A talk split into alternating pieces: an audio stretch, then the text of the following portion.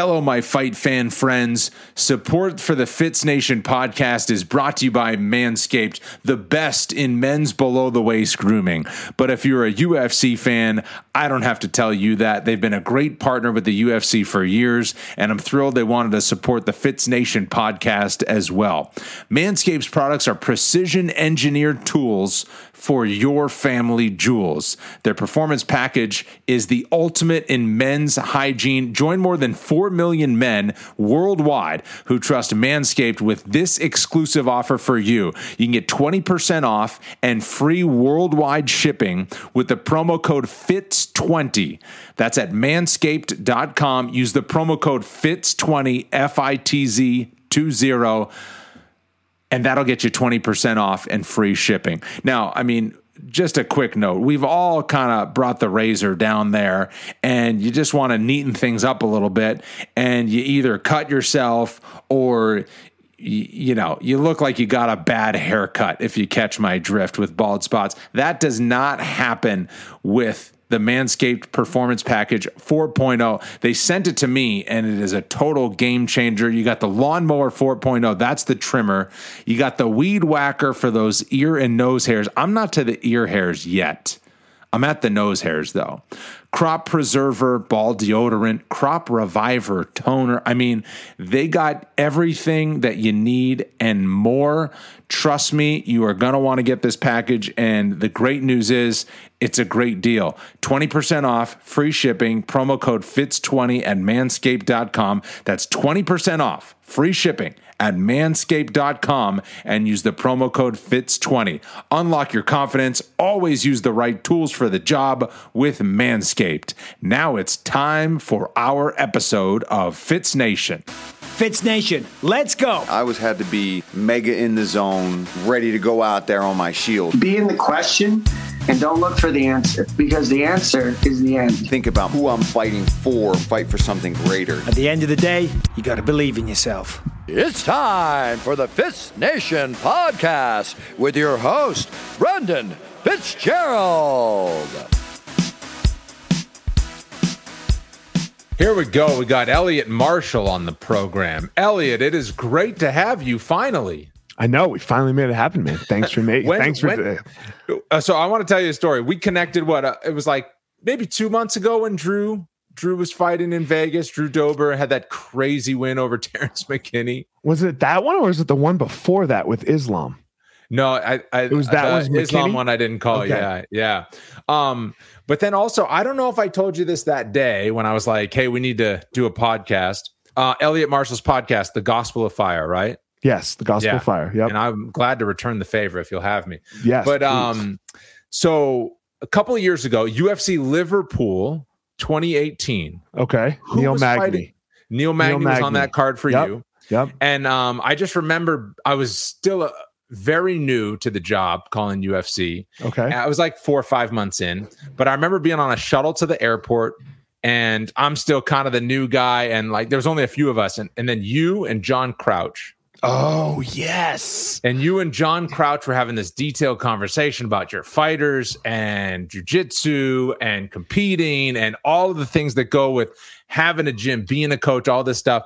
And I was kind of eavesdropping, just like, I wish I like further down the line, like nowadays, I'd be right in that conversation. I'd be listening in. I'd be really more absorbing things Okay. a- as you know in my role but um then i was just like oh that was elliot marshall and then you know john i had known just a little bit at that point but yeah man that man, I remember that conversation because right because i remember it was a good conversation i was like oh this guy elliot's got he's a thoughtful dude who's kind of going you know talking about more than travel and the weather and whatever you know I appreciate it.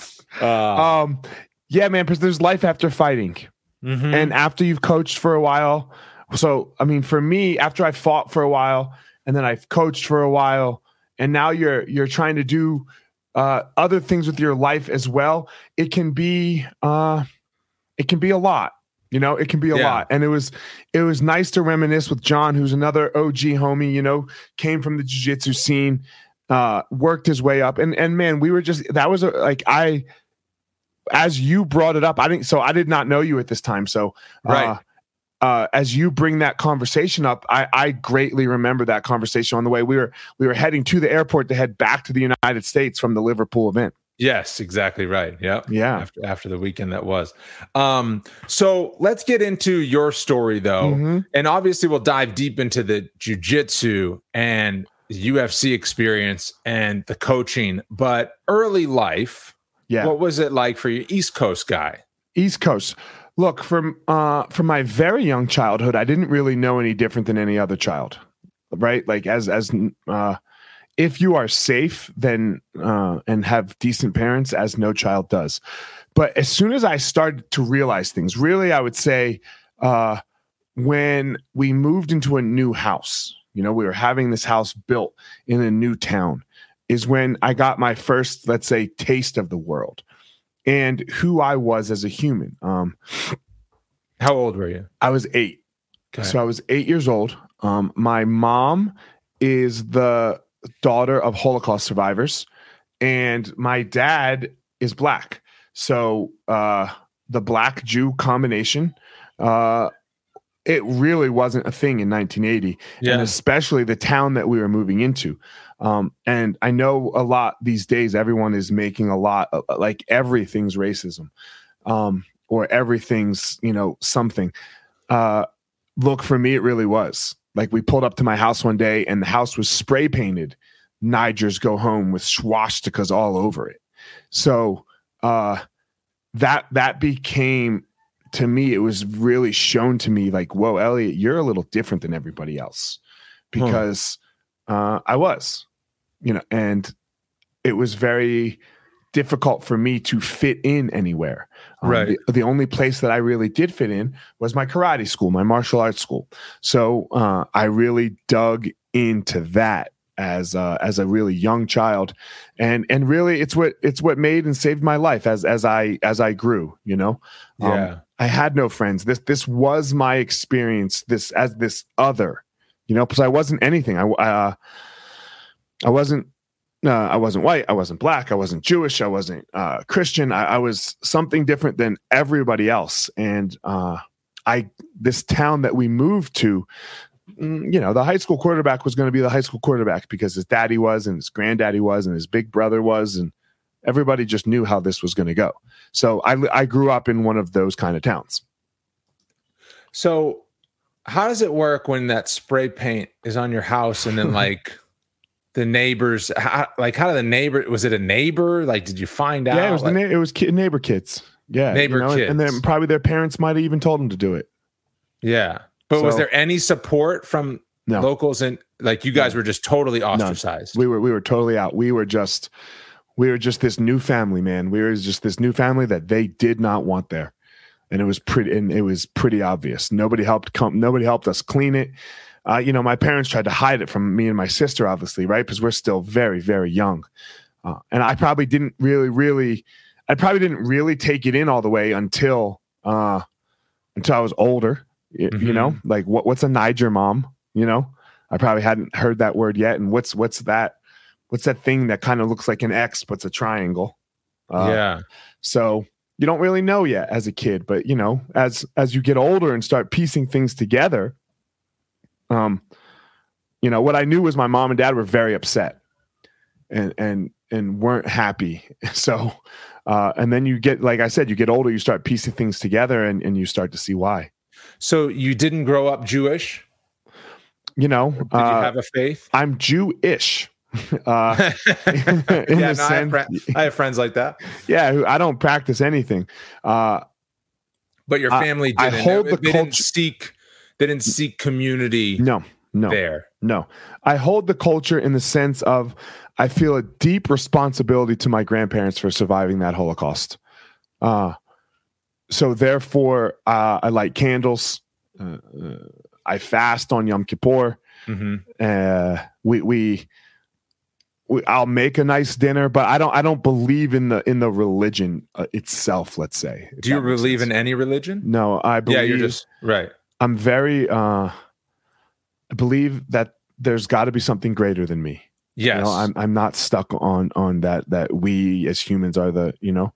uh, I'm not sure that it, whatever that it is, cares about me. I, I had, you know, we'll get to. it. I had a very, very unique experience deep in my anxiety. Mhm. Um, uh, there's something else with us, I, I believe, and uh, that's it's okay that we don't know what it is. Our our, our problem is is we always want to know, right? Like we want the answers, we want it now, and yada yada. I'm just I've just kind of become very very okay with not knowing how to explain this spiritual thing Mhm. uh, that I am so connected to, and I believe that that's okay. f- That's okay for me, you know.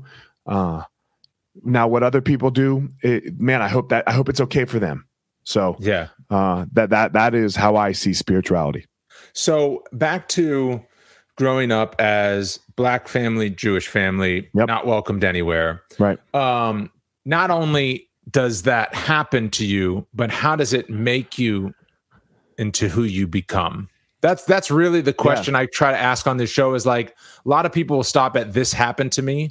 Right. And it's like, okay. But no, we figure out how how did it help form who you So became? it's very interesting because I've thought about this question a lot as well, and and, and you know, coming with in during my struggle, like, man, what was this all for?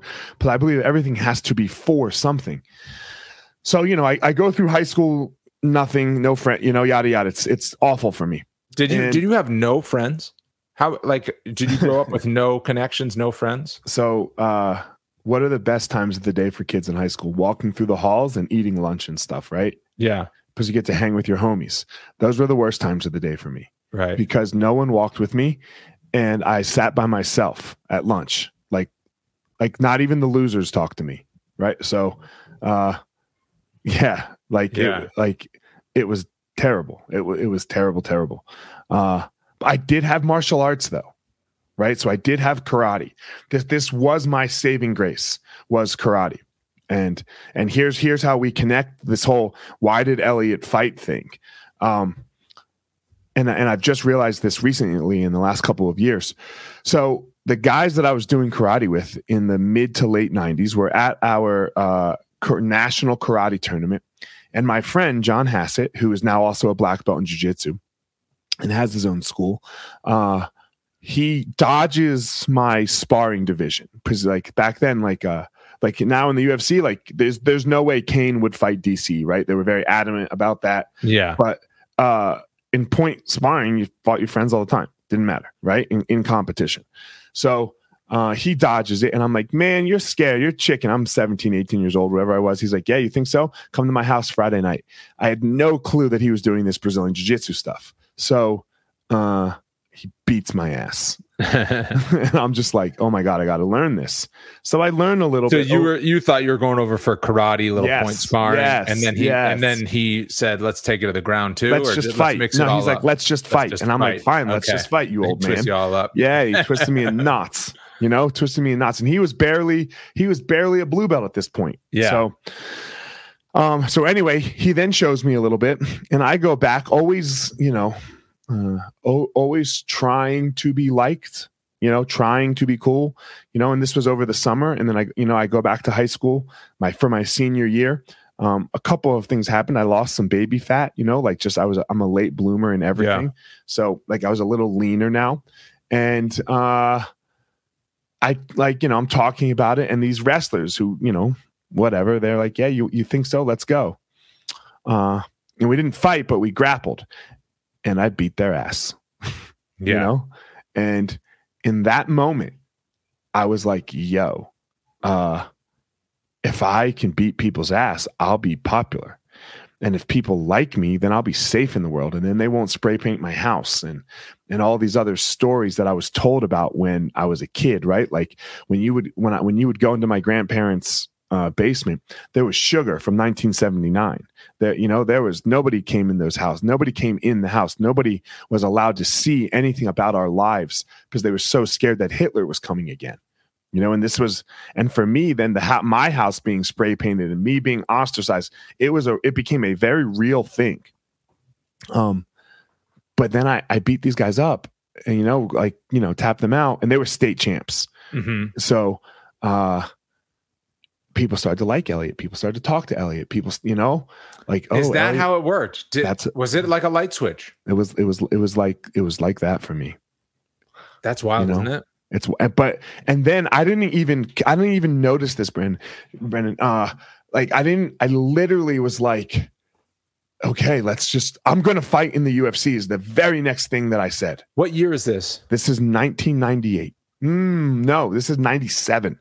So the UFC is, is five years old and about to get banned in a lot Yes, of places yes, and all that. yes. And you still, it was already on your radar though, as somebody because because my friend beat me up. I watched UFC one, two, and three because they were already done and out, right? So I went to the Yeah. blockbuster. If you if you know some of you Oh, young sure, kids might not sure. remember what blockbuster is, you know, uh, and I rented them and I watched them and I was going to be Royce Gracie. yeah. So I Why just told everyone think- that Why do you think? Uh, so you had friends at the karate school? All older, all just Yeah. adults. So I was going to say, like, why do you think? Because you tried other sports. You play other sports. I tried guy? basketball. Yeah, yeah, right, yeah. right. But ostracized there. A cup. Look, I don't want to blame it just on the ostracized. Yeah. uh I didn't understand what real hard work looked like for phys, you know. Um I would like I said I was a late bloomer so I was chubby. Uh but why do you think you connected so much with martial arts? because I stuck with it. I stuck with it and by the time I was 13, 14 years old, I've been doing it since I was 6 and I was very accepted. Yeah. It's something you were good at. I was good. I was like one of the highest ranking people we had at the school. So I was I was good, you know, and then I became the head instructor. So I I, I had this level of Elliot is Elliot's life has purpose and meaning. Right. So um, I just want to veer off course a little Yeah. bit. I have a son who's about to turn seven. Okay. Now, we live a nice life, right? Yeah. Uh, we live in a suburb. We're accepted. I have a good job, whatever. Uh, why should I eh, get him into jujitsu or martial arts? okay. So How do you how do you pitch that? Because I haven't yet. I, I, I might have, and the pandemic kind of pushes it back a little bit and stuff. But now we're getting back to like he's seven years old. He needs activities after school and whatever. What what you know? What should I put him into? And like, what's the pitch on Marshall? I'm arts? gonna veer with you here. I'm I'm gonna veer a little bit too first, like a funny story. So uh it was a couple months ago, a month ago, and I'm two months ago. I'm sitting at the World Championships, and me, Amal, and Roger Gracie, we're friends. Well, you know, I know Roger, we're friends. Yeah. and he's the best to ever do Brazilian Jiu Jitsu, right? He uh his last name is Gracie. Roger Gracie. Roger. How, yep. how old is he at this point? He's my age. We're both 40. Oh, we both have a couple of kids, you know? but he's So- the guy. Look, yeah, he's the guy. He's retired now, right? Like maybe Right. Gordon Ryan has surpassed him in no gi, but Roger did what Gordon's doing in both gi and no gi. Right. So Roger's the goat. Roger is the goat. It's pretty agreed upon. And we're sitting there and we're talking about our kids.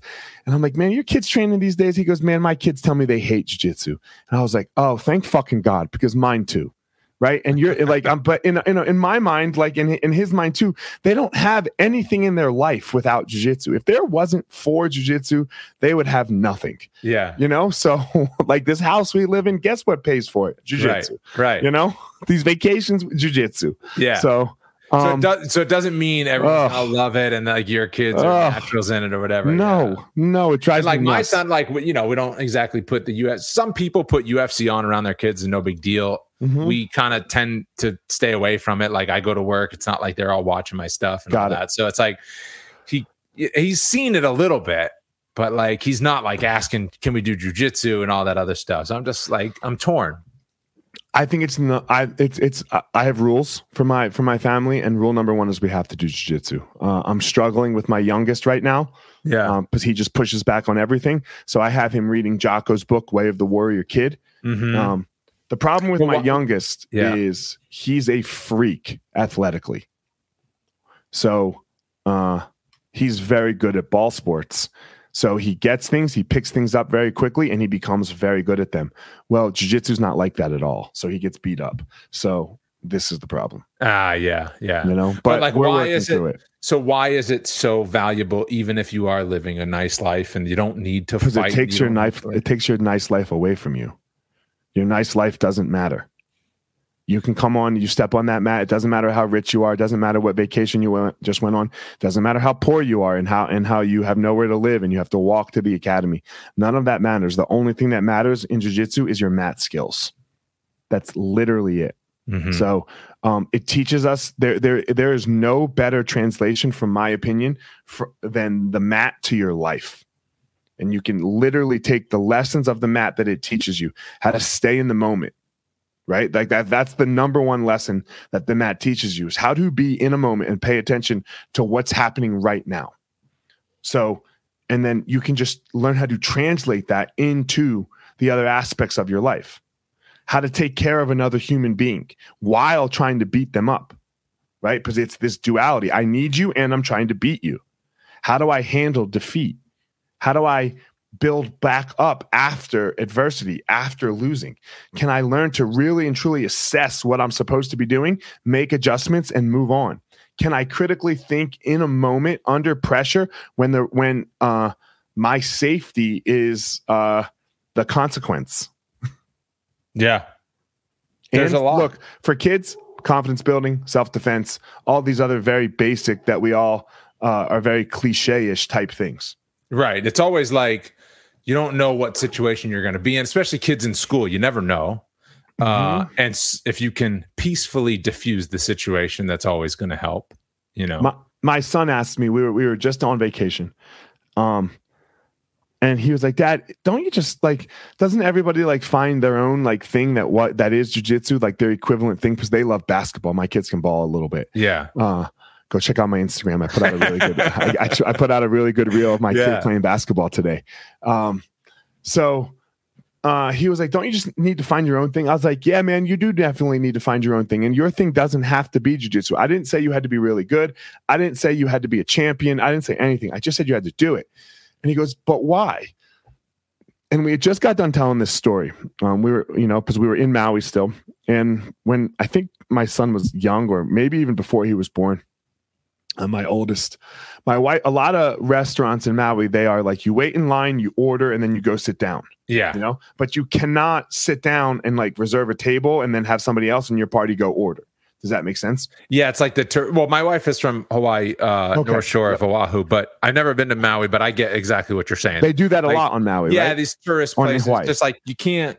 It's Right. a come and go thing. It's like a Yes. car wash. Yeah, so i'm we order my wife goes to sit down you know and i'm like waiting for our drinks. And this other person this other male comes over and he sits down uh, and he starts to like try to kick her out. And she's like sir i'm i'm here you know? And he's like well i'm i'm reserving this table. And she's like look it says right there you can't reserve. And she he goes like and he says something like look bitch what are you gonna do? And she goes okay just hold on one second my husband will be right out and as I walk out of the restaurant, my wife just goes, Hey, Elliot, this guy over here is being an asshole. And as I walk towards him, I don't say a word. In the way that I walk through the world, I'm super more confident. I'm much more confident because I know I'll most likely be able to diffuse this situation without having to fight because I know I can fight. yes, And that's a really big thing. And this guy just looked at me and got up and walked away, yeah, you know, which was which was the best case scenario, right? That was the best case scenario. But even if we did have to speak, I would speak in a way that was careful. Like I would be very uh firm. I, I, but I would speak in a way that's careful because I know the consequence of fighting. Now, if that consequence did actually present itself, I would then know that I know how to handle myself and hopefully I don't get unlucky, you know? yeah. But one of the things that uh, people really don't realize is the unluckiness of the world, especially like when it comes to this like self defense thing. Man, I'm doing everything I can not to get into a fight, like everything, because a little bit of unluck and and your life can get ruined. hmm Agree. And you never know how crazy the person is, or whatever situation, or who's with them, or anything. Who's with them? Look, take all of that out. Take all of that out. Uh, you remember the movie Troy? Have you seen the movie Troy? With, I didn't see it. Is that the Brad Pitt one? That's the Brad Pitt one. Well, there's this part where he's in this battle, and you know, uh, and the guy he's fighting happens to just trip on this little rock, hmm and then he lets him up, and he goes, "I will not have my honor taken because you fell over a rock." That little shit like that can happen. Yeah, You- exactly. You, you can like catch your toe on something because you're not fighting in the UFC where the cage and the mat is nice and there's a referee and yeah. right, you know.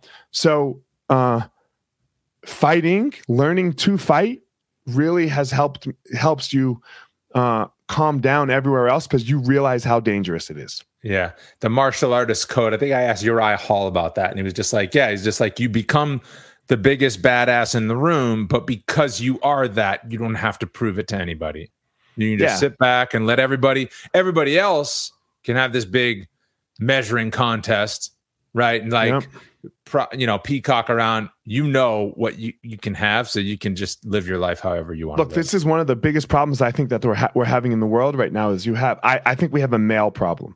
I think men have, are being incredibly weak, uh, and I think that it's in two ways. I think we actually have really really weak men. Some you know some of them that's the problem, and then I think we have this other thing, like you just said, they're peacocking, right? I'm a lion and not a sheep, dog, and you're like, yo, dude, uh, like you know, I don't know. I tell this story. It was a couple years ago. I walk onto my kids' lacrosse field. You know, they're I remember the Instagram Yeah. post. Y- Yeah. Yeah. Exactly. You know, and and this guy has a lion, not not sheep hat. He's got a lion, not sheep shirt. He's got a lion, not sheep pair of shorts. And I like want to walk up to him and be like, "Yo, dude, can we just handle this? Because you're obviously a sheep. You know, you're obviously a, a sheep because you're screaming so hard that you're trying to be a lion. Lions don't say they're lions. Yeah. It's that simple. I don't know that I'm a lion, Brennan. You know, I, I, I really don't know. That's for everyone else to judge. That's and I'm not really concerned with it. I'm concerned with my pursuit of what I think a man should be doing in the world. That's Right. what I'm concerned with. Yeah. So back to you though with the fighting. You Mhm. become this popular kid, but now you're you're chasing being a fighter. Yeah.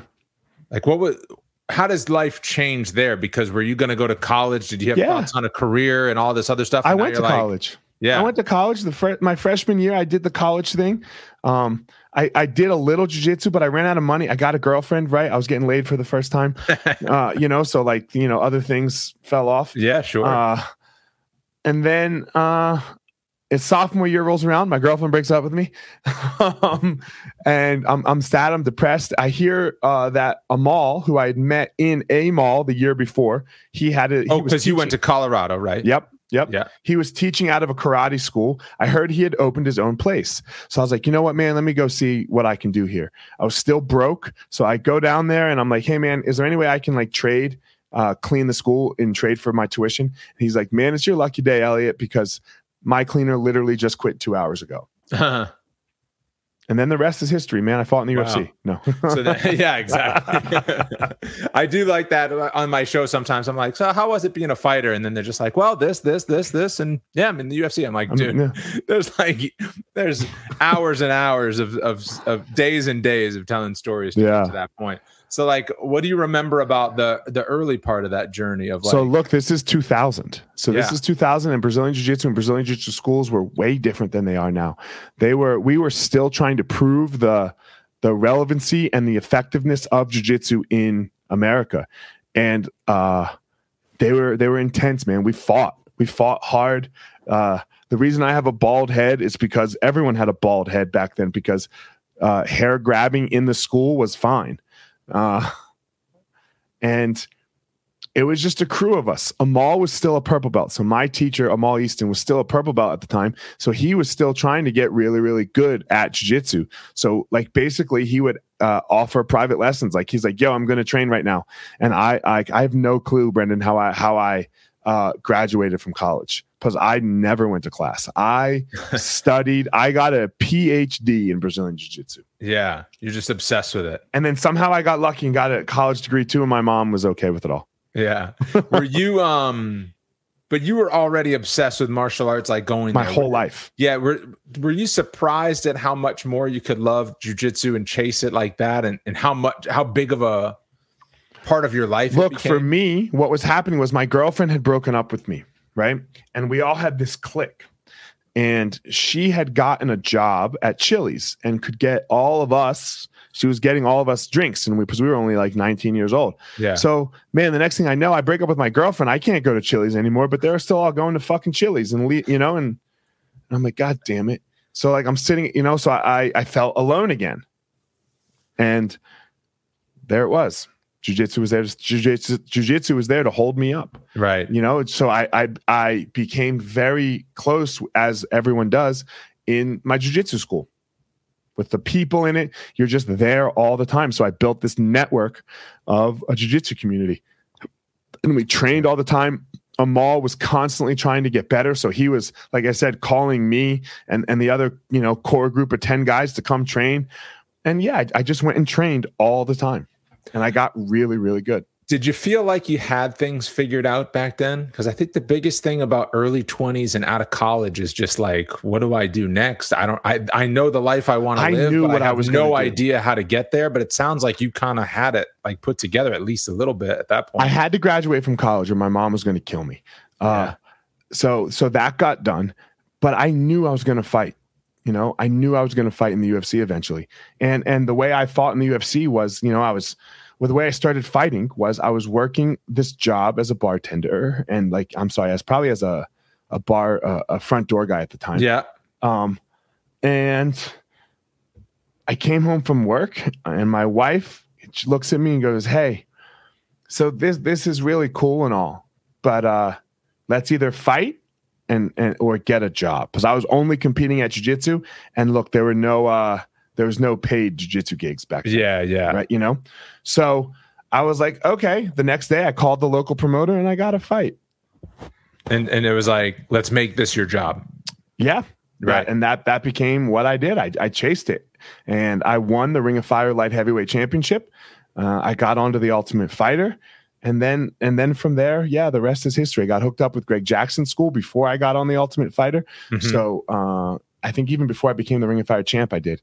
Uh, so you know, I had Keith and Rashad and Nate Marquardt and Duane Ludwig and all these guys to like look up to. Yeah. What would you tell yourself um the the version of you that's coming up trying to be a fighter now? Fi- a- another fighter, you know. Well, like, I don't. I don't believe you know- in going back and telling yourself anything Yeah. because then you won't end up at where you are now, right? And Of for me, look when I, when I look at it, for me, uh, you can imagine a whole host of different lives, but what I can't imagine is two different kids. How would you describe the lessons that you learned on Right. the way up? The number one thing is to know who you are. Know who you are as a fighter.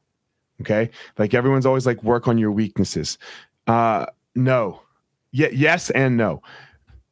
Blend your weaknesses with your strength, is what I would say, and then uh, really, really, really know who you are as both a human and a fighter, because you cannot separate the two. It's impossible.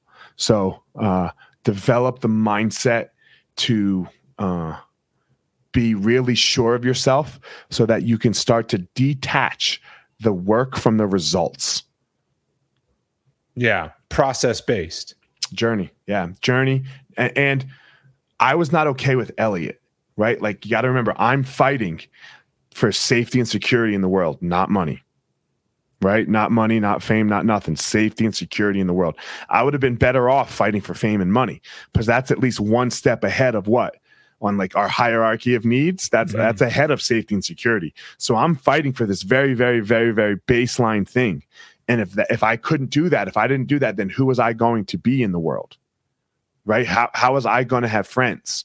Like man, I, and I, and I still can struggle from this. I still it still happens. Like if I and it, not so much anymore because I've gotten super clear on some things. But uh, like when I would have a party at my house, even as an adult, I like you know the party would be you know hey guys everyone show up at three o'clock, and you know I have tons of friends now, and uh, at three o'clock only assholes show up on time. Right, you always give the host, you always give the host a little extra time to prepare. At three o'clock, I'm like looking out the window, like wondering if anybody's going to come to my party because, you know, there's plenty of times as a kid that nobody came to my birthday party. Right. So, you know, uh, I'm fighting for these real, real baseline uh, needs. You know, Maslow's hierarchy of needs. Sorry, uh, and man, I wasn't the best. and I'm not the champion. But the but what held me back from being that being that was also the thing that was the thing that I was chasing. Yeah. Is it, was it a the talents thing? We heard about the 10 talents or, or that sort of thing. Was it kind of like that? Me? Where it's like you're trying to grab onto what you have so tightly and just keep it instead of open yourself up. I was so scared to, to, lose. More. I was yeah. so scared to lose. Yeah. You know, and you can go back and watch my fights. You know, you can see it. Uh, there's only a couple instances where I'm not afraid to lose. You can see in the third round with Brandon Vera, for example, you know, uh, of my last fight ever. Yeah. Know? So, uh, yeah, that, you know, I was so scared to lose because, uh, who was going to like me if I wasn't, if I, if I couldn't win? And, but that, but that crushes you, right? You have to, that's not existing in the moment. That's, that's looking, that's looking dead in the eye at the result and only worrying about the result.